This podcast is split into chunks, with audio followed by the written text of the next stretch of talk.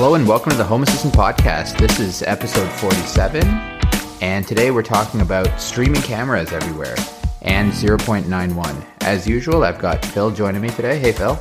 Hey, how's it going? Good. And we've also got Jason joining us today. Hey, Jason. Hey, how's it going? Good, thanks. All right. This episode is sponsored by Home Assistant Cloud by Nabu Casa. Easily and securely access your local Home Assistant instance remotely for a small monthly fee that also supports the Home Assistant project. The configuration is done by the user interface, so there's no fiddling with router settings, SSL certificates, or any YAML. So, Jason, you are responsible for TensorFlow and all these cool tweets we've been seeing from Paulus with live streaming. It's going to be very interesting chatting to you a bit later about everything you're using Home Assistant for. Yeah, looking forward to it. All right. Uh, first of all, we should, before we get into the 091 release, I think the past couple of weeks it's just been uh, crazy with some things going on in the community, and we need to give a, a couple of shout outs. First one is uh, the VS Code extension for Home Assistant. So uh, I know I mentioned this a couple of episodes ago uh, when we were talking about the HasCLI. I wanted like an extension for the Visual Studio Code that is now being created and it's available in the extensions marketplace and it's awesome. So if you haven't already, do check it out. Even if you're not using Visual Studio Code, it might be a good reason to look into it. is one of I use it daily when I'm coding, so if you don't use it already, it might be worth checking out. And going along with that, and this is how awesome Frank is as well. I think within a couple of days of the VS Code extension coming out, there is now a web version of the VS Code editor and that is now an extension for Hass.io. And if you install that extension, it will install a web editor where you can use uh, all the goodies of Visual Studio Code inside your browser. And it will also ship with the VS Code extension for Home Assistant pre installed and pre configured to talk to your Hass.io instance. So, yeah, that's really cool. Thanks, uh, Frank, for getting that out so quickly. And I think uh, that yeah. extension is only available on the Intel NUC devices. It's not compatible if you're using a Raspberry Pi just because of the architecture that VS Code needs. But yeah, that's awesome.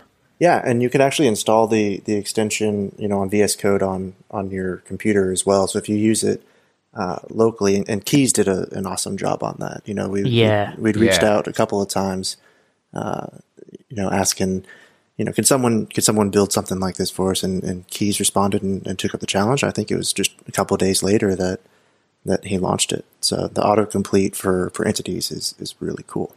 Yeah, I think it's up to last time I checked version like there's been three releases since then with people just suggesting features, and I think there is a, a GitHub repo if you have got any feature suggestions or you want to help out in the development there. We'll leave some links in the show notes as well. Yeah, and and pseudo related, uh, well, not really related to VS Code, but uh, in terms of uh, just shout outs to the community. Also, if you haven't seen it, if you haven't heard about it, the Home Assistant iOS app, uh, we had Robbie on the show a while ago. Essentially, the 2.0 beta is is out. Uh, it's coming. It's already here, uh, available to the public, and as part of that, uh, Robbie's also adding a tip jar, uh, which links to essentially uh, his Patreon and uh, I believe Apple uh, payment as well, if you if you choose to uh, donate to the cause. So, thanks a lot, Robbie. I mean, he spends a lot of time that well, there's a lot of time that goes into building the iOS app, and uh, the app itself is free as, as, always and and you know tipping just goes towards robbie. So uh, he's, uh, again like i said he spends a lot of time. So thanks a lot robbie and uh, thanks to that team. All right. So here it is the next release 091 and someone else that we've had on the podcast uh, otto winter uh, back is who's done a lot of work with mm-hmm. esp home. There is now a new esp home camera platform and Jason, I'm I'm sure this has got to somehow tie in with all the TensorFlow stuff and Stream stuff you've been working on as well. So it's cool to see another camera platform, and also those this ESP Home library is just going all like it's so popular. So good to see some more stuff being added there. Yeah, it's it's uh, again, it's one of those things, right, where it's it's uh, huge uh, help for a lot of people that that that are getting into this and that want to build their own sensors and things like that. So mm. yeah, and, and, it's uh it's really cool to see that because again ESP eighty two sixty sixes are are so cheap, and so it's a yeah. easy way to kind of have a, a DIY you know Wi-Fi enabled camera. Um, you know that ESP8266s aren't powerful enough to provide a, a live stream, so uh, I think it's just going to be image snapshots uh, coming in through. But you can still process those image snapshots through, you know, an, an image processing platform to to do object detection and things like that. If your uh, Home Assistant installation is on a, a, more powerful device, so it'll be cool nice. to see. Yeah. Also, uh, if you use a Freebox router, uh, there's a new switch uh, in Home Assistant to turn on and off uh, the Freebox router itself. So, yeah, so you can basically say if nobody's home from a security perspective, hey, you know what, turn off the Wi Fi, right? That may or may not affect some other things. Again, if you have Wi Fi devices, like let's say you have a Wemo or something like that, so you may want to use that with a bit of caution. But, but uh, the option is there, should you so choose that's pretty cool from a, a, security point of view, I guess. Uh, yeah. It just sucks that there's so many IoT gadgets that are that do require Wi-Fi, but I guess you know if you have no use for those devices while you're out of the house, then that's a good automation you can set up. Well, exactly. I mean, if if all of your automation is based on Zigbee, Z-Wave, or something else, then then maybe this is a great option for you, right? There's uh, I know just yeah. reading through forums and stuff. There's a lot of people out there that just use legacy wires and go with the wired setup. So great. Um, in that case, then if you have a Freebox router, you can totally use this. And another new platform is the TFIAC climate platform. So this is uh, similar. I'm going to sort of put it in the same ballpark as the Tuya component. It's mm-hmm. a like a, a, white label app that you can install on your Android phone that enables you to uh, control some compatible climate platforms. And I believe some brands that are available to be controlled by this app are TCL and Johnson, which I think might be in the UK. So if you're using the TFIAC uh, app on your Android phone to control your climate, there is now a component in Home Assistant allowing you to uh, get rid of the app and just control everything through Home Assistant. Very cool. Um, also, so there's new switches uh, added to support on the uh, Daikin Airbase zones. So essentially, if your ducted heating has a zone controller, you can now use uh, Home Assistant to control those. That's cool. Yeah. And in some other little updates around the place, the Great Migration has now been completed in Home Assistant. I know this was causing a lot of breaking changes for custom components over the past few releases, and I think Paulus mentioned it in the last episode when he was on. So basically, all the components from this release have now been moved over to the new file structure, and you'll now, if you are using custom components, you will need to make sure that they are in the same sort of file directory structure that if they overwrite any existing Home Assistant components, because uh, they won't work uh, in the next release of Home Assistant, I don't think. So make sure you rename those. Yeah, I, I, I, do love the the fact that it's called the Great Migration. Me too. Uh, that's I, I, I just think that's really cool. Also, there's a new AWS component. So if there's there's different components and such uh, for AWS today that are being merged into one single component. So that'll cover things like the AWS Notify platform and so on. And uh, essentially, this this piece will uh, supersede all of those. So I think there's going to be a breaking change, which we'll be talking about in a few episodes' time, I'm sure. Yeah. And Netgear LTE routers can now accept incoming SMS messages, which is awesome. So if you've got a Netgear LTE router, and you send it an SMS, an event will be fired in Home Assistant to say, hey, an SMS was received. And there's also a new service allowing you to delete the SMS messages that are stored on the router's inbox. Uh, so, you know, you don't run out of memory there. So that's really cool. Can you imagine, like, being able to, if you're out of, like, away from home or something, just being able to SMS your house and say, hey, like, turn on the AC, I'm, I'm coming home. Yeah, yeah. So, that is that is kind of useful. I guess a lot of people can do this with like the bots or whatever that are out there, like Telegram bots.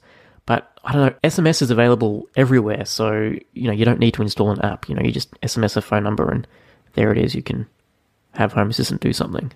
Yeah, it's it's universal. I, uh, I a while ago I was working on a project where uh, it, it, was involving uh, 4G and LTE, whatever, and uh, as part of that, I actually made a script to reboot routers or get a status on if the router's up, down, whatever that is, just by texting a thing, right? So this is, to me, this is this is really cool. Now that I can start taking that and pushing that to Home Assistant and uh, using that that way. Yeah, absolutely. So ironically, though, uh, talking the, ne- the next very next item is uh, talking about breaking changes, and uh, the Netgear LTE component has actually been moved to its own component. Uh, so uh, so if you if you are using this and you do want to do all that cool stuff, uh, you need to adjust your config files uh, to use use it for device tracking and things like that. And I know one that's going to affect a lot of people, just and it's going to affect me, uh, just because how popular the Dark Sky weather platform is. But the Dark Sky now has support for hourly forecasts, which allow you to basically get you know what's happening in the next three hours or what's going to happen next hour, what's the temperature going to be. Uh, because of this, if you're using daily forecasts, those entity IDs will now be changed to have a lowercase d on the end of the entity ID uh, to denote that they are a daily forecast sensor. So if you are using the dark sky to get your daily forecast for the current day or even you know the next few days, you will have to update your entity IDs in your config. Yeah. Also, uh, from a Z-Wave perspective, if you use a USB-based Z-Wave uh, radio, then uh, if you if you have a USB path set in your config, uh, there'll be some things to watch out for. So essentially, if you have it set in your config.yaml file, uh, that will actually be treated as the main USB path. And if you have anything else set in the configuration interface, uh, it'll over the the configuration file will override this. So just uh, be aware of that. I'm sure this will affect quite a few people as well um, that use uh, Z-Wave USB uh, sticks. And here's an interesting one for iOS users, uh, and sort of you sort of like, oh yeah, I guess that kind of makes sense. So previously, the iOS component would mark a phone that isn't charging. Uh, it would be marked in Home Assistant as unplugged. And now, of course, this doesn't really make sense now that the iPhones have finally got wireless charging capability. Welcome to 2010, everyone. Um, so, from this release, when an iOS device isn't charging, Home Assistant will report its state as not charging, uh, as opposed to unplugged. So, if you are relying on that in some automations, you will need to just uh, do a find replace on unplugged and just replace it with not charging. Also, uh, Yeelights have moved to their own platform, so it uh, it didn't make sense to add it to the standard light component as they're doing some other stuff uh, with that platform as well. So just to give you that capability, um, that has been moved to its own platform. So Yeah, I think Yeelights, which are from Xiaomi, they're pretty popular. So I think this one's going to Yeah. be a pretty decent breaking change for everyone. The GTFS sensor, which we talked about in a couple of episodes ago, which is for public transport. Uh, previously, those sensors would report the number of minutes until the next departure. However, if the next period is longer than a few hours, so let's say your next departure might not be for 12 hours, it doesn't really make sense to have, you know, that number of minutes uh, displaying in your front end. So from now on, uh, and from this release, the GTF sensor is going to be using a date time object, which will allow uh, things like the front end to display number of hours or number of minutes uh, more nicely to the user. So if you're using those in templates or sensors, you will need to just either use templates to extract the date time and do your own sort of calculation on it. Um, and yeah, just watch out for that. Also, last one, um, Axis communication devices. So if you use uh, any security devices from Axis, so like things like Axis cameras and so on, uh, it's being moved away from the YAML files, and instead uh, you would use the integrations panel in the UI to actually configure it. So there's a few other notes that come with this. Um, we're not going to go into the details, so just have a look at the uh, release notes for that and uh, check it out in the break and change. Um, so, Jason, here we go. It's like usually we, we have a guest on and they've done one sort of cool thing with Home Assistant, and we just get to pick their brain about that. But you've actually done a, a couple of cool things. We've, we've mentioned uh, TensorFlow, and you've you've done the, the stream component. I I just don't know where to begin. Like, so tell tell us just tell us your story. What what what's made you do TensorFlow, and, and what's made you do the stream components? Like, obviously you've got a use case for them. So so what are they? Yeah, absolutely. So uh, I guess I'll kind of start at the beginning. I found Home Assistant, you know, probably been a little over a year ago now. Um, the first thing I did actually wasn't wasn't TensorFlow or the stream component. I uh, was playing around a little bit with building a, a custom component around uh, the Xbox. So being able to to you know control my Xbox was the the initial idea, and it was because I was laying in bed and you know, I didn't want to reach over and grab the controller in order to do something, right? Yeah. So I was playing around with with that a little bit, and um, you know, kind of found a couple of things online, and then was like, all right, well, okay, I've got some cool little scripts in order to do this now, but how can I make this more useful so like my wife can do something with it as well? That's when I found Home Assistant and uh, and you know the media player component and kind of built it in as a a custom media player component.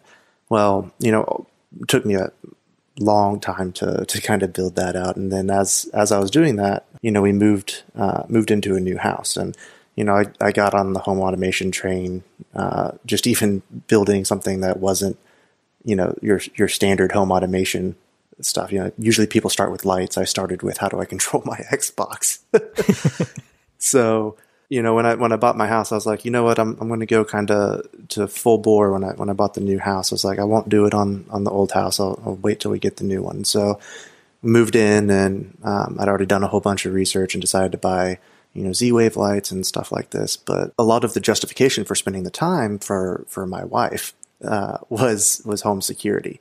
So she has been trying to get us to to get a you know security alarm system from you know ADT or one of the other providers uh, for for quite some time, and you know I just told her that I can't justify a, a monthly monitoring fee when you know, it, it, yeah, sure, we get a discount on insurance, but those things are, are crazy expensive. And I didn't want to have to, to spend all that kind of money on it. So I said, sure. what if I spend a couple hundred dollars and put up cameras in our new house and it'll alert us on our phones whenever something happens, right? And we can, you know, kind of do a, a DIY solution versus, you know, paying for, for monthly monitoring and exorbitant fees, you know, because obviously the security companies like to sell you home automation stuff as well. Um, yeah. but the, the prices are, are much higher.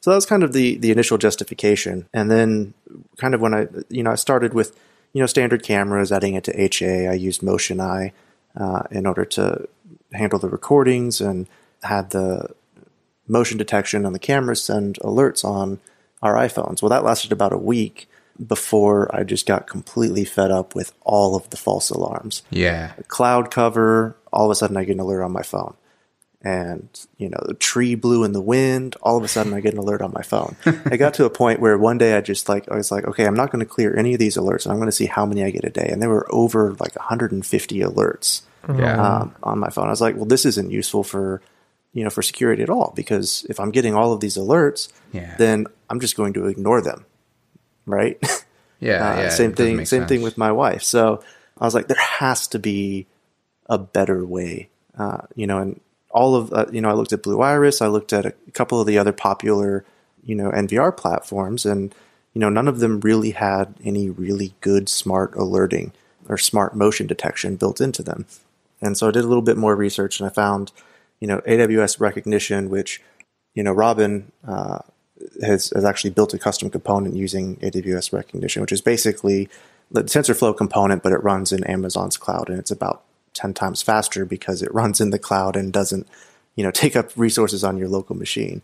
Mm-hmm. but i wanted to, to stick with something local right? I didn't necessarily want to send my security footage up to, to the cloud in order to to process these images but i also didn't want to get alerted when a tree blew in the wind so tensorflow is a, a very popular machine learning library you know developed by google um, it's used for a heck of a lot more things than just just object detection but you know they have open source object detection models uh, available already. And so these models are trained uh, off of an image data set that, that Microsoft has actually collected, and they can detect uh, like 90, I think it's like 90 different items, you know, to the point where it's like toothbrushes, chairs, potted plants, that kind of stuff. But oh, wow. the, the more important ones, the ones that I cared about was person, car, truck, bicycle, right? Yeah. Um, I wanted to see, you know, what would happen. And so I kind of started working on that and, and you know, building it into to Home Assistant, and you know, it worked a heck of a lot better than you know I thought that it would initially, and decided that I wanted to to contribute that back to the Home Assistant core. So that was really my first my first core contribution was was that TensorFlow um, object detection um, library, and you know now I, ha- I get zero false alarms. Um, so I still have the alerts, and I use I use Robbie's awesome iOS app in order to get those push notifications sent to me with the actionable notifications so that you know if I get something and I see it and I'm like, hey, this person's not right, you know, I can use um, you know, text to speech or something in order to, you know, when I push a button on the notification, my house says, you know, intruder detected, get out of here, or whatever. You know? yeah, yeah. and so that was kind of the the initial, you know, the initial piece of it. But I still had Motion Eye kind of running in the background, you know, because I, Home Assistant doesn't have any any recordings. I was getting a snapshot image, right, an image taken uh, or a picture taken of, of that thing, and that picture was being sent to me. I tried to initially send the live feed um, over the stream, but by the time I got the notification, the the person or the thing was already gone, right? And so, you know, with TensorFlow, I was able to send the the picture of what it actually detected, and, and that was okay. But I was still using Motion Eye in order to actually do the recordings, right? In order to uh, take clips. But you know, all of a sudden, my hard drive was starting to fill up because Motion Eye was still recording everything: trees Yeah. blowing, you know, cloud coverage, etc. And so I didn't really have any video recordings. I would have to look at the timestamp of the snapshots that were taken and try and match them up with the recordings. And so that's when I came up with the crazy idea, and it, and it absolutely was crazy because it took me uh, a couple of, of months of research and, and building in order to get Stream to, to where it is today. But you know, the idea of hey, can we have live streams in Home Assistant? And and Paulus, you know, kind of held my hand through through a lot of it. So I appreciate you know all of the dedication that he has to to helping me make it a, a reality. But you know, I have all these grand ideas of where I want it to go and what I want it to be, and you know, he's hammering in MVP, MVP in my head the entire time.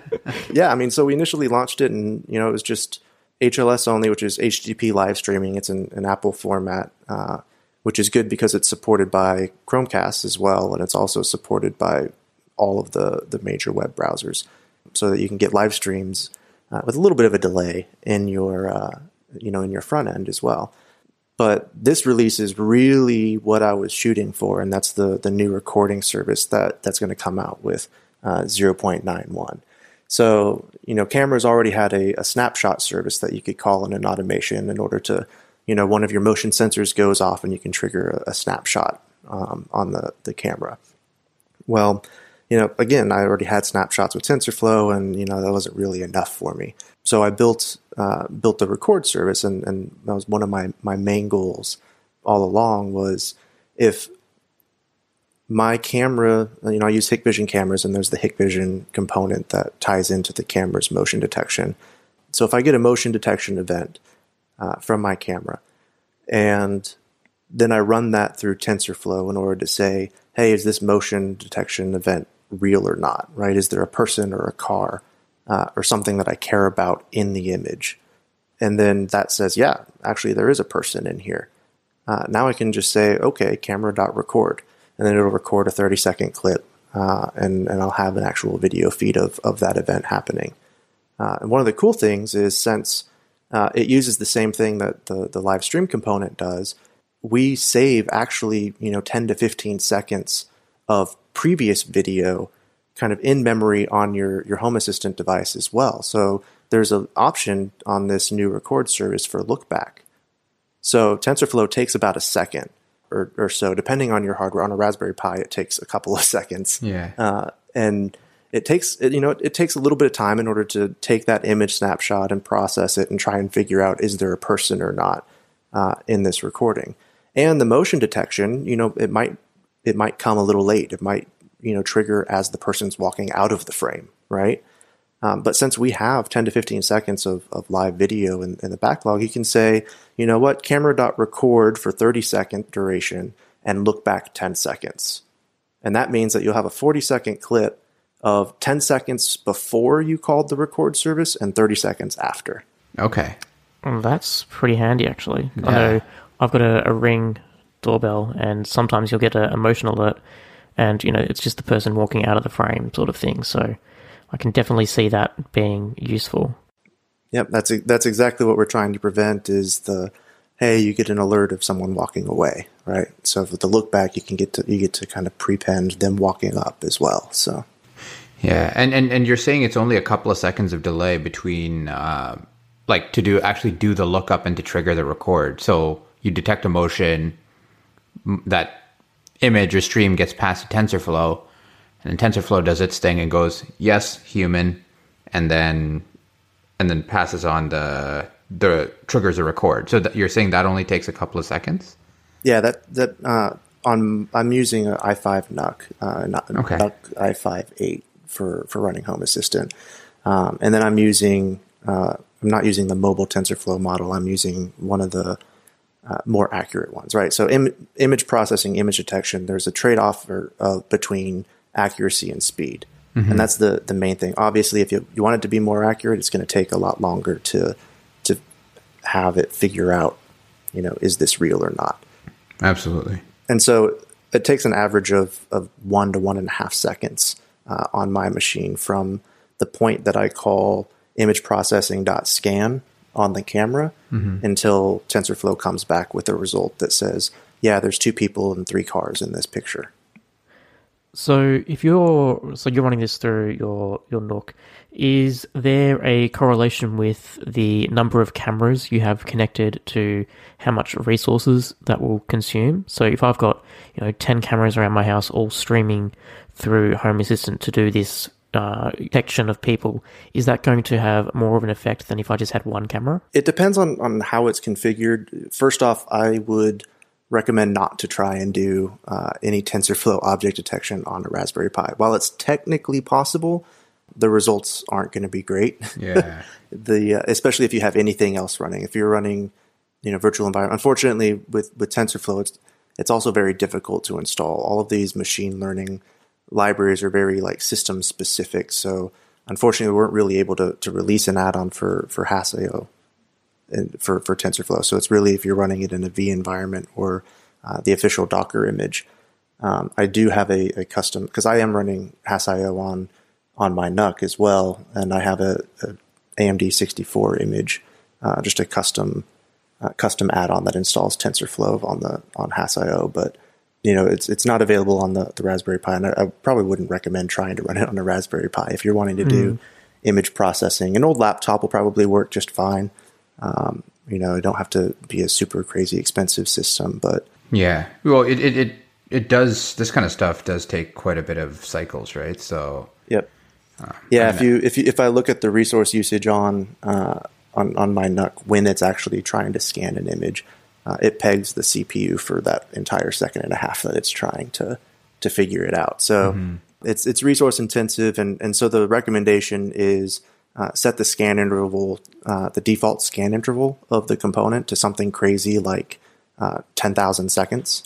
So it'll actually only run the scan once every ten thousand seconds, but then use your uh, other motion detection binary sensors. So I don't if you have a motion detector or if you have you know your camera reporting the motion events, uh, use that to trigger the image processing scan service. right. And so that way you're only using those resources when you need to. Um, the cool thing about the stream component too is you'd, you'd think that the, the live stream component would be pretty resource intensive as well. But I had, uh, you know, someone in the, the beta ta- uh, channel, Daniel Shikui is his name, or D Shikui on, uh, on Discord, uh, was actually testing out, he had eight cameras running uh, on a Raspberry Pi 3B using the stream component, and it was only using 50% CPU That's not bad. one of the main things that, that I was trying to do with Stream is obviously make it accessible to all Home Assistant users. So while while you need you know a, a much more powerful machine in order to run the image processing piece of, of my setup, getting live streams you should be able to do that no problem with um, you know with Hass.io on a on a Raspberry Pi. And the the way that we built it as well is the streams are requested on demand. Hmm. So by default, it's not trying to read your camera stream every time as soon as you boot up Home Assistant. It's only when you call the Play Stream service or the Record service or open up the More Info dialog of your camera in the front end that it actually goes to request that stream. Right. So by, by default, it's not playing like, again, like you open a YouTube video and it just starts playing kind of thing, right? It's, it's, it's paused or, or it's screenshot until you uh, trigger it. Yep, exactly. Which, unfortunately, uh, and this is, you know, I kind of hinted at the look back uh, piece as a part of the record service. Uh, unless you have an active stream going, you obviously won't have the ability to use that look back. Right. Which is why in, in 0.91 as well, for those of us who do have more powerful machines that are that are running this, and again, it's it's not really resource intensive at all. You can do this on on a Raspberry Pi, but I'd say you know do this at, at your own risk. But um, there's going to be a new preload stream option uh, in 0.91 as well. So what that's going to be is if you go into the front end um, and you click on the stream and open it up, there'll be a new checkbox. It's probably going to be on the top right of the stream. And if you check that, whenever you restart Home Assistant or open the stream again, it's going to keep that that stream alive. And so that means that right now there's a timeout. You open it up and it runs for five minutes, and it's like, hey, if I haven't been used in five minutes, go ahead and shut this down so that I don't use any more resources. Um, but with the preload stream, it makes it much faster to load as well. So you'll probably notice um, in 0.90, if you've loaded the stream, you know, whenever you click on on the image and it pulls up uh, in the camera, it could take you know five, six, you know, maybe even ten seconds to load, depending on your camera. Uh, the preload stream will make that pop up instantly, and then same thing if you're trying to cast it to a Chromecast device, uh, it'll load on that Chromecast device a lot faster as well because we'll have kind of pre-buffered that video um, in in Home Assistant as well. Yeah, that's awesome. So I'm guessing then this is only going to be available for certain types of cameras. So I mentioned before I've got a, a Ring camera, a Ring doorbell. I'm guessing I'm not going to be able to use uh, this component to be able to access that stream. Yeah, so with uh, the types of cameras, you know, initially in, in 0.90 we released it, um, and you know it supported the the generic IP camera as well as the the Amcrest component. Um, in this release, we're going to be adding more platforms, uh, and actually, we're still looking at all of the camera platforms to see which platforms actually do provide a live stream. Um, so the Ring doorbell is one that unfortunately doesn't expose uh, a live stream uh, through their API. So Right. it only gives you the ability to look at you know past recording clips or past recorded clips. And in Home Assistant, that's what it shows. It shows you know the latest clip um, that was recorded on the the Ring doorbell. Uh, unfortunately, the same thing with I have a, a Nest Hello doorbell, and right now uh, the official Nest API doesn't provide a, a live stream either. It only gives you the ability to take a, a snapshot once every or twice every minute or something like that. Right, Unless you sign up for Nest Aware. Um, so there's going to definitely be some cameras that that aren't supported, but any camera uh, that has a RTSP URL, real time real time streaming protocol is what it Yep. stands for, in case you were wondering, or even you know a SRTP, uh, or I don't know any of the real time protocols. So like Blue Iris, for example, if you have any cameras in Blue Iris, uh, Blue Iris actually provides a live feed as well in in HLS format. So Home Assistant is streaming HLS format to the front end, but you can also use Blue Iris as an input to uh, to Home Assistant. And uh, I can probably send you guys a link to to put in the the show notes. But there's actually a post on the community forum uh, right now under the configuration section um, that is kind of confirmed working configurations among uh, many different cameras. Oh, that would be handy. Yeah, please, we Yeah. can we can add that. So, how was working with Paulus when developing this component? I know you mentioned before you had a lot of back and forwards about MVP. Yeah, I mean, hey, Paulus is, is a great person to work with. Really, um, you know, I'm I'm an experienced engineer, and uh, but I'm not experienced in, in the Home Assistant code base.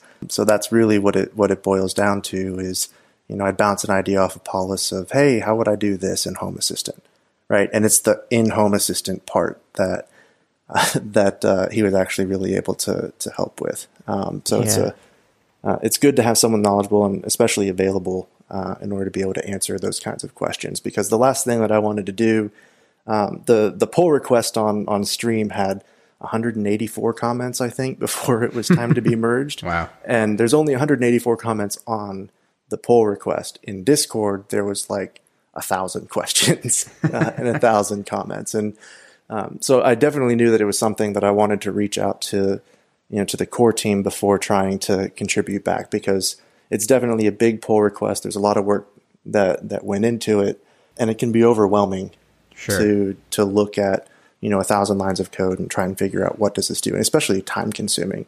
Um, you know, I spent you know about a month or so on it, and Paulus probably spent a good week, you know, just answering questions or mm-hmm. giving me feedback and and helping me iterate so that uh, that it actually make it through. I actually looked back and uh, all of the contributions I've made to Home Assistant, Paulus has actually been the one that that, that have merged in, which is a little uh, a little bit concerning. Because, uh, we've got a lot of lot of people that are contributing, and and Paulus does a great job keeping up and kind of even mentoring some of the, um, you know, to to get some of the things that that he likes to see kind of push through and across yeah. the finish line. Mm-hmm. So how how long have you been playing with things like TensorFlow and and all of these pieces here? Like, is is that something that you picked up just for this, or or a hundred percent picked up just for this? Which, yeah, uh, is you know.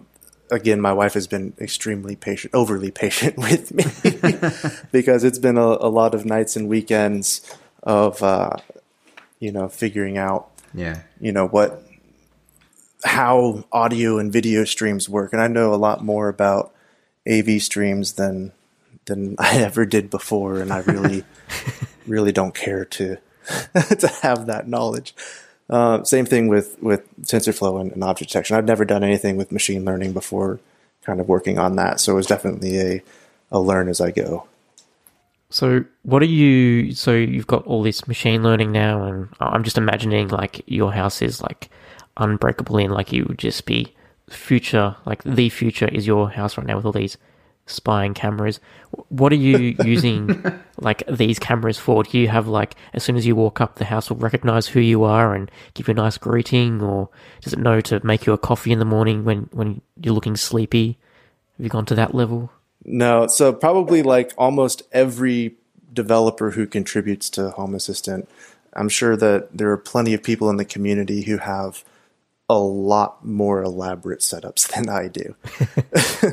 and it's because uh, I, have been spending a lot of my time actually working on on new features versus actually automating my own house. So, right. so my home assistant setup uh, uh, the Amazon devices throughout my house and uh, use those for controlling some things by voice. But I actually hate controlling things by voice. Um, I actually had uh, the the competitor product that starts with the G for a little while, and I actually stuck with the Amazon devices because you can put them in brief mode. Because one of the things I hated most was saying, "Hey, do something," and then it says, "Okay, I'm doing this." Yeah, yeah, yeah, yeah.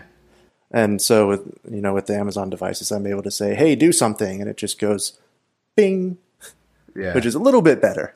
Yeah, I like beforehand, and even though like that's brief mode on the Amazon Echo, before that it was just like all she would say was "okay." Like, so they've made yeah. it even briefer compared to obviously the Google Home. right.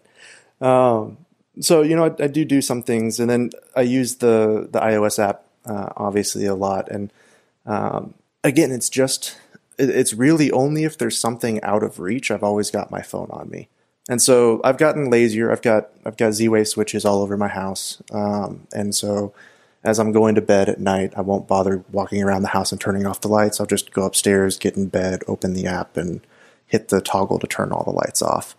Um, but that's really like my automations are really sad. Uh, I haven't exposed my, my Home Assistant config yet, but um, I can. Really, my automations are um, the hallway in, your, in, my garage is dark, um, even right. in the day. I don't have any windows in that hallway. So I've got a sensor I'm using uh, connected uh, to hook up the the wired sensors that are in my doors. And so when I open the garage door, it turns on the hallway light. And when I shut the garage door after 45 seconds, it turns the light back off. And then that's the only automation I have around lights. hey, there's nothing wrong with that. I mean, it's it's sometimes simple is good, right? I mean, it's it's funny because even hosting the podcast, like there's a lot of people that are like, oh man, you know, like what kind of stuff do you do? You must do some crazy stuff. No, I mean, I have a couple of automations with lights. I've got like, like that kind of stuff too, right? Um, it, it has to be usable. So exactly. So the majority of my automations are really around what, what I mentioned earlier is uh, sending notifications to my phone and my wife's phone uh, if if motion is detected, and it's only so I do have uh, uh, presence detection kind of set up. So it'll only alert us if neither of us are home, right? And so basically, it's okay, motion uh, detected from one of the cameras, run it through TensorFlow. Okay, TensorFlow says there's a person in the backyard, or there's a car in the driveway, or there's a person in your foyer, or whatever in, in the different cameras that I have set up around the house. And then it'll say, okay, iOS.notify, and then send that picture that, that TensorFlow comes back with to, to our phones. And so I'm guessing that picture will only come back to you if no one of you, like, if no one's home. Like, because. Correct. Yeah. So I do have, well, on some of the cameras. So the, the inside cameras, obviously, we don't get notifications if people are home. Um, Yeah, I do still have notifications set up for uh, our driveway and our and our backyard uh, cameras. Um, so that way, I get. Um, I did, at one point in time, I had I have the custom Alexa uh, component set up as well. So I don't know how to set to that setting. Oh man, see there. So that was karma. That's there's right. kar- there's karma for you. Um, I have so I have the the that custom component set up. It's uh, has a notify platform for that as well. So uh, I did at one point have it set up where if we, we were home and there was a car detected in the driveway, then she would say, "You have a visitor in the driveway," and and kind of let us know about that. And then my wife would give me a sideways glance every time she did that, so I turned that I turned that automation off. Do you, have you have you considered using uh, anything like OpenALPR or something like that to say to recognize the license plate and then say, okay, based on you know ABC one two three, okay, that's my car, and you know AAA one two three is my wife's car, so don't bother. Yep. So I, I live in the, the lovely state of North Carolina, and Yeah. in the state of North Carolina, we don't have front license plates. Ah, gotcha. So unless I was, un, unless I was backing up my driveway, which I don't do very often, then then that wouldn't be very helpful. Um, Right. And then at the same time, you know, the, just the location of my camera, it's it's about eight feet in the air, looking down, uh, and so not very, uh, not very good for being able to, you know, to, to Pull a read the, the license plates. Yeah, Um, yeah. So I was thinking about that at one point in time. I was like, well, do I s- install a, you know, a small camera near my mailbox at the right level for license plates that as people are driving up, it's pointing back up toward my house so I can capture the license plate. But I never got a never got around to it, and I probably won't. yeah, fair enough. So is is there like the capability either in, in TensorFlow or anything for it to learn what your car specifically looks like? So you know you, your particular make and model of car and color. Would it then be able to recognize that as your car? Yeah, so the short answer is yes. The uh, unfortunate reality, though, is that it's probably more complicated than even I am willing to dedicate time trying to learn. Yeah, the uh, training object detection and, and image classification models for for AI is uh, it's complicated. we'll just leave it at that. There's hundreds of thousands of images that are used in order to train these object detection models, and I'm more than happy to, you know, use the hundreds of thousands of hours that you know that Google has put into it, and just be able to download something and use that. Um, Yeah. but- so the the the real answer is yes. It's possible to train your own image detection, image classification, uh, object detection models. Um, if you're willing to take you know 600 pictures of your car and then manually go through those images and you know annotate them with here's where in the image my car is Yeah. and then you know s- run a program on your computer for eight hours overnight in order to you know train the model and then test it out to find out that okay well it works 20% of the time yeah, yeah, fair. But I mean, really, the the standard models that are there are pretty pretty darn good. Um, they're they're just not you know your specific car or your specific face. Yeah, no, that's that's uh, man, that it's it's super complicated, but it's it's very cool. I know, I know, like I have personally, I've looked into TensorFlow and stuff a little bit in the past. Like I, I will not even remotely say I understand a lot of the stuff.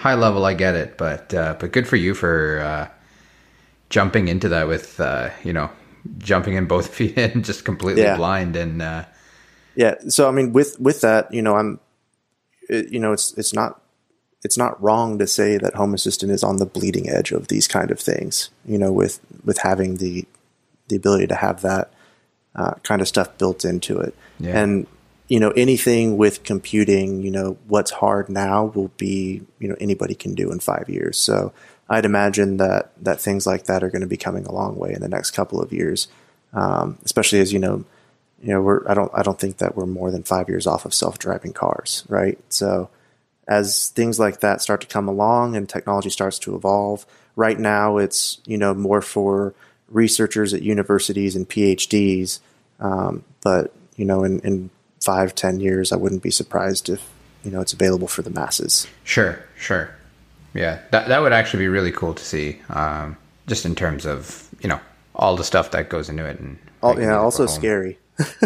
Uh, for Yes. sure, for sure. I mean, I've I've seen some uh, machine learning demos and stuff that are, you know, they are pretty crazy, and it's like, and and I was actually talking to uh, a professor, I guess earlier this week, and and we were chatting about you know how far is too far, right? And and even with AI and and machine learning and how how you know how how far will you go until it's too big brother, right?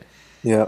So Yeah, and I think those are all questions that, that we'll have to answer. I, I, I think though that again we're we're a long time off from having to you know worry way too much about it. yeah. So, in terms of TensorFlow, is that can that be run against a saved video that's come through? Like, It so can, for- but not in Home Assistant. Um, okay, So, uh, Home Assistant really the the way that the image processing platform works is you have a camera entity. yeah, um, So what you could potentially do is you could use the local file camera. And so if you had something that, you know, kind of looked at a recorded video and saved pictures from that video, you know, then you could run those pictures through TensorFlow or, you know, outside of Home Assistant. You Yeah. Know, they, you can take a video and, and run that through. because I have the um, the Ring uh, video camera, which uh, when it detects motion, as you've mentioned before, you know the the trees flapping around, it'll send an alert to all our phones. You know, oh, there's motion at your at your front door, and I've, I've actually got uh, it hooked up to Home Assistant so that whenever a, a new video is added to Ring, it'll just pull in that video down and, and save it locally. So it would be cool if I could somehow grab that video that's just been saved and then run it through a you know a TensorFlow to see all right was there actually a, a person in that video? If so, then maybe send a, another a higher priority alert so that you know we can avoid these false positives all the time. Yeah. Yeah, unfortunately not not at this time. Anything's possible though if any if someone decides, you know what, that's a cool idea and I want to spend a lot of my time doing it. Yeah, that's fair. so, so t- tell us some stuff about about your own setup. So I know you said it's it's kind of minimal. I mean, in terms of automation and stuff, but like like what components do you have in your in your uh, uh, setup? So I know you mentioned some Z Wave switches. I think. Yep. So I've got uh, I've got one of the the HomeSeer uh, wall dimmers uh, in the living room for uh, for my fan, uh, and decided that I didn't want to spend fifty dollars per switch, so didn't buy any more of those. Fair. Um, I mean, it's wonderful and it's cool that you can change the colors and have you know specific alerts on the switch. So the LEDs, um, you know, you can change individually. So if someone leaves the garage door open, I can change the third LED up to red, right? oh wow. And I can have automations around that, which is it's actually really cool. I just haven't done it.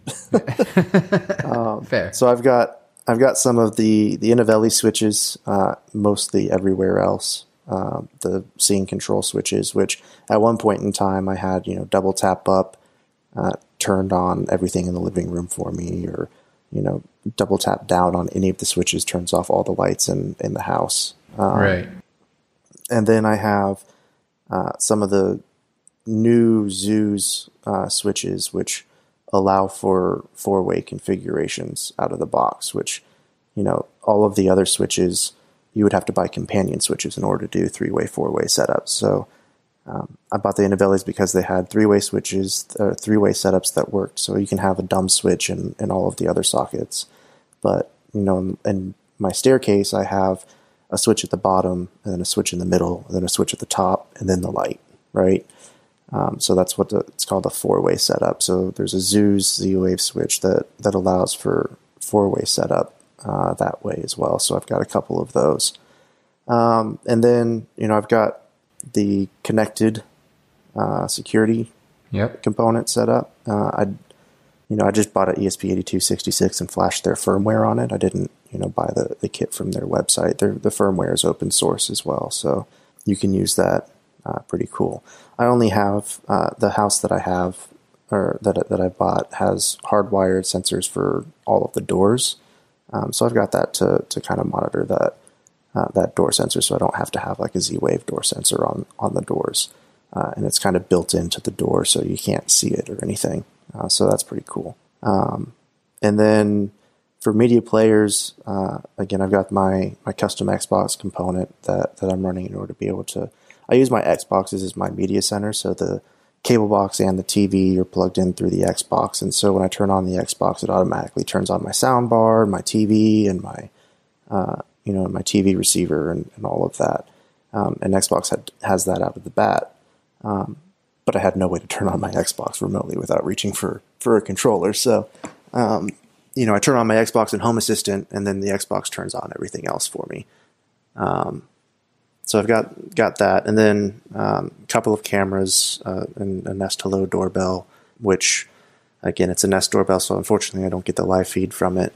Uh, Yeah. I'll have to have to find a way around that. um, and that's really it. Uh, that's that's everything that's in my house. Nothing too crazy. Very cool.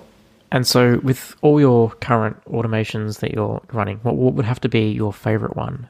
Um, so my favorite automation uh, is probably the the one I have for my cameras. You know, when when I'm not home, and so you know, as I, I described before, really it's uh, using the Hikvision binary sensor components um, built in. Because I have Hikvision cameras outside, and so when it detects motion, it'll trigger a, a TensorFlow or an image processing scan um, on on that snapshot.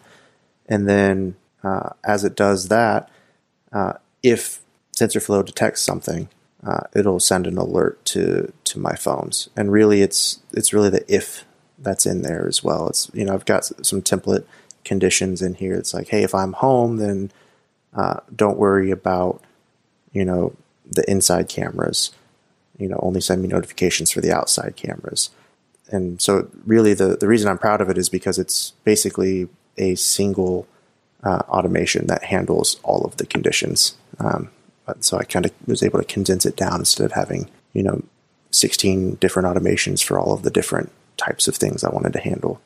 Um, just using a lot of the the template stuff in there to say, um, you know, do this if we're not home or um, if it's not this camera, and you know, replacing the text in in the notification that I get to include like driveway motion detected or backyard motion detected uh, by kind of splitting the entity ID up uh, to to pull that in. Nice one.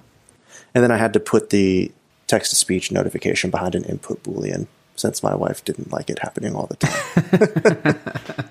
Well, that's the thing. I I guess text to speech can be very uh, jarring, especially if you're watching TV or something, and then all of a sudden there's an announcement in the middle of dialogue, or if it just gets you know too noisy. Yeah, it's it's it's one of those things where you want to make sure, like you said, it it is it is at appropriate times or or what have you, right?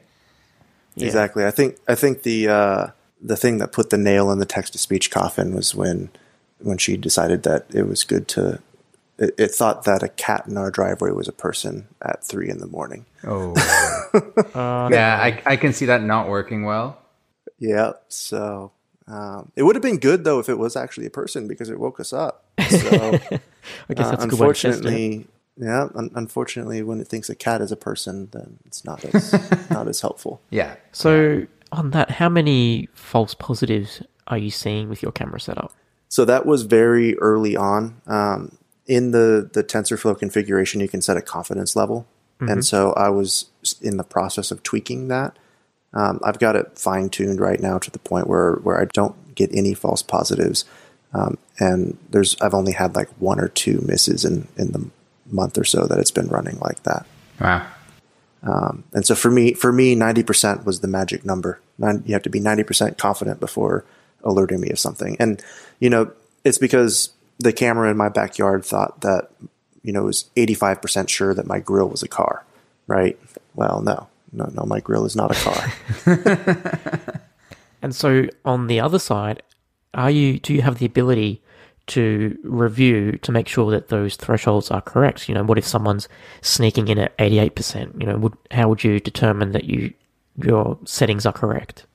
so really, it's just a matter of um, I have them set that way, and then I walk around in my daily routines. You know, not just of course I walk around to, to test that I'm still getting alerts and everything, but um, you know, as as time goes by, you know, I, I'll take a look at the notifications on my phone and I'll be like, okay, well, did it alert me when my wife left this morning? Did it alert me? You know, for some reason, my, my father-in-law picks my uh, my daughter up from school some days of the week, and instead of coming in through the garage, he likes to come in through the backyard, which, you know, okay, fine. Um, I've got a camera back there, and so I I check it and I say, okay, my father's picking my daughter, or my father-in-law's picking my daughter up from school. Let's make sure that you know at, at four fifteen, you know, or around about, I check my phone and see, you know, did I get an alert saying that you know there's people in the backyard, and so you know up to this point, it's really only been us, you know, my family that uh, that's been alerted. And then you know, delivery guys, I get to. It's nice to know when you know um, I have a package ordered on Amazon and it comes in the, you know, it comes in the middle of the day. Um, yeah. You know, because I can see the the delivery person walking up the driveway. But yeah, I mean that's really how I, I tweaked the the confidence level. Is you know I set it to something and then I let it run for a week and I say what did I miss. Uh, and if I miss something, then I'd lower it a little bit, and then I'd say, "Well, how many false positives am I getting?" And uh, just kind of tweaking that that value as uh, as it comes along. And it's going to be different for every person and every camera as well, because it depends on you know where your camera is positioned and what kind you know what the resolution of your camera is and, and things like that as well. So, Right. And have you dressed up as a, a robber? You know, maybe put like a black hoodie on and you know some dark clothes to I- try and make sure that those that's working. I, I have not, but my dog has has set it off uh, once or twice. I've got a, a sixty pound boxer mix, um, and we let her outside to go go to the bathroom. Sometimes, uh, if we don't, we're not fast enough to open the door back up again, uh, she'll jump up onto the door. And so when she jumps up onto the door, you know she's skinny and tall, and camera Oh. says, "Ooh, that's a person." I guess that's a. I guess that's one way to get your attention that she wants to come in. Yeah, yeah.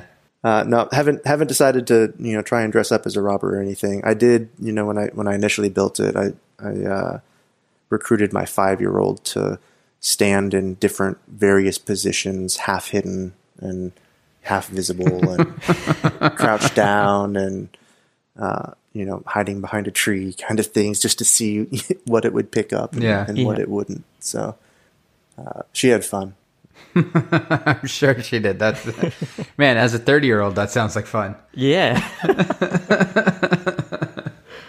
I have to check out the all these new stream components and maybe I'll have to buy some cameras just to play with them. That's You can get them cheap nowadays. Yeah, can you? So, all right. So you're using uh, the Hikvision ones, right? Yes. So do you do? You, How do you power those?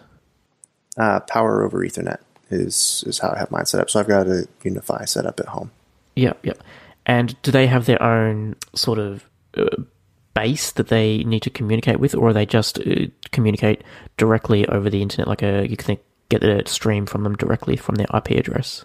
Yep, you get the stream directly from the IP address. So they're just IP cameras that are set up. I don't uh, don't have a, a spe- specific NVR set up or network video recorder. I know. I see every time I see in Reddit, there's always someone asking, you know, what is a recommended, you know, camera to go for, and so yeah, these sound like probably a decent one to go for. I think. Yeah, I mean they're they're not bad at all. I think I got them for like hundred dollars a piece. Um, so definitely not cheap. And then you also have to have the equipment to power them, obviously.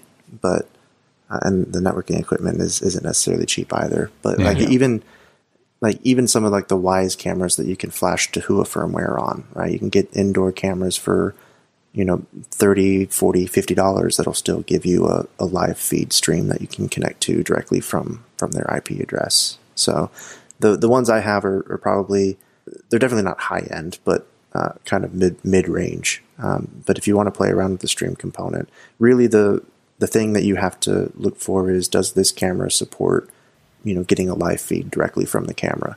If the answer is is yes to that, then um, you know you can you can pick something up in the you know fifty to sixty dollar you know forty to sixty dollar range U.S. dollar range anyway. Yeah, that's awesome. Yeah, that's de- that's decent priced. All right, well, Jason, thank you so much for all your work on TensorFlow and uh, all your contributions to Home Assistant. Uh, we will leave links to all those components and anything else that we've forgotten to mention today. So thank you for taking the time. Amazing. I, I this is a lot of fun. Uh, this is something that, at least for me, is really interesting. So, um, thank you for all your effort uh, that you've put in. Yeah, not a problem. Thanks for having me on, guys. Cheers, guys. Pleasure. Cheers. If you want to share your Home Assistant journey or come on as a guest, reach out to us at feedback at hasspodcast.io. That's H A S S podcast.io.